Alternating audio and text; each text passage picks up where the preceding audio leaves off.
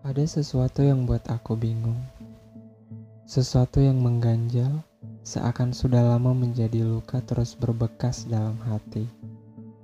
Pernah nggak sih terlintas di pikiran kalian tentang pertanyaan-pertanyaan yang nyeleneh, berhembuskan hawa penyesalan dalam hati?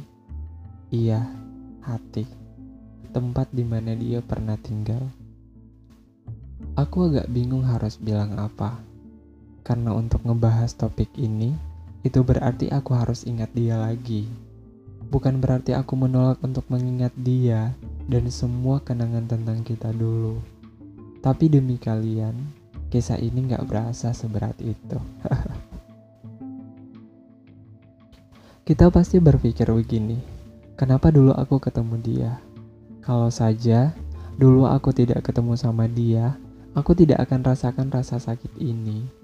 Aku tidak akan begini, mengurung diri dari keramaian hanya demi rasa tenang untuk diri sendiri sampai harus uring-uringan gak jelas. Aku begini bukan berarti aku benci kamu dan pertemuan kita. Aku hanya belum bisa terima kenyataan kalau perasaanku berakhir dengan tidak adil buatku.